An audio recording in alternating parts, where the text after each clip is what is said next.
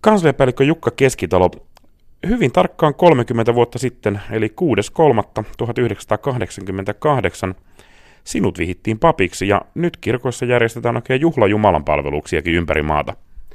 No näin on, että 30 vuotta tulee, tulee täyteen ja, ja minulle se oli hyvin merkittävä tietysti suoraan yliopiston penkiltä äh, vihittäväksi Lapuan tuomiokirkossa.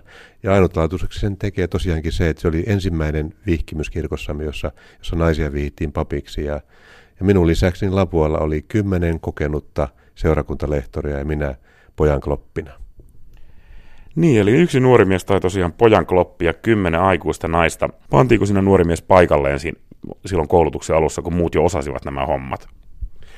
No varmaan ehkä pantiinkin ja, ja tuota, mä myöskin mielelläni itse asetuin sille paikalle, että, että se oli niin kuin upeata, että siellä oli ehkä 25 vuotta, parikymmentä vuotta lehtorina olleita ää, naisia, jotka, jotka tiesivät, miten saarnat pidetään ja, ja raamatutunnit pidetään ja hartaudet pidetään.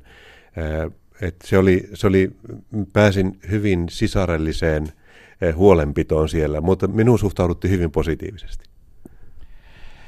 Niin, päätös pappisviran avaamisesta myös naisille oli tehty puolitoista vuotta aikaisemmin 1986. Silloin sinäkin opiskelit vielä Helsingin yliopistossa teologisessa tiedekunnassa ja tosiaan juuri silloin aika moni opiskelutoverisi sai vähän niin kuin yhtäkkiäkin tietää, että heistä voi sittenkin tulla pappeja.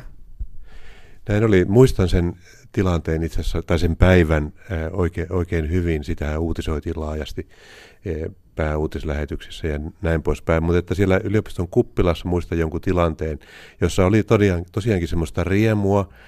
Ja, ja muistan joitakin opiskelutovereita, mies, miespuolisia, jotka olivat aika hämmentyneitäkin. Itse olin todella iloinen, se kosketti myöskin hyvin läheltä, koska olin vuotta aikaisemmin mennyt opiskelutoverini Marjan kanssa naimisiin, joka opiskeli siis teologiaa, on, on nykyisin ollut jo 25 vuotta pappina. Eli se kosketti myöskin meidän perhettä sillä tavalla jo. Eli hän oli yksi niistä, joiden, joiden urasuunnitelmat silloin saivat uutta suuntaa. Nyt Suomessa on kirkossa ollut naisiakin pappina tosiaan 30 vuotta. Mitä uskot, että naiset toivat mukanaan pappeuteen ja kirkkoon? Monia asioita. Muistan silloin, että silloin uutisoitiin ja monet puhuvat, että nyt tulee lämpö kirkkoon, kun, kun naisiakin on pappina. Huomasin suhtautuvani siihen ajatukseen vähän kriittisesti, koska ajattelen, että se ei ole niinkään se lämpö tai kylmyys, etäisyys tai läheisyys ei ole niinkään niin kuin sukupuoleen liittyvä, vaan yksilöihin liittyvä asia. Mutta, mutta on, on tullut varmaan myöskin uudenlaista näkökulmaa. Sanotaan, että se on normalisoitunut, koska, koska niin kuin ne ihmisyyden eri näkökulmat miehenä ja naisena, ne on tullut myöskin pappeuden sisälle. Mä ajattelen, että meidän kirkko on, on todella huomattavasti rikkaampi nyt, että meillä on tämä 30 vuoden, vuoden historia ja, ja vaikka edelleenkin joissa, joissa paikallisesti tämä kysymys naisten pappeudesta herättää ristiriitoja, niin ajattelen, että isossa kuvassa se on niin kuin täysin hyväksytty meidän kirkossamme. Kiitos kansliapäällikkö Jukka Keskitalo.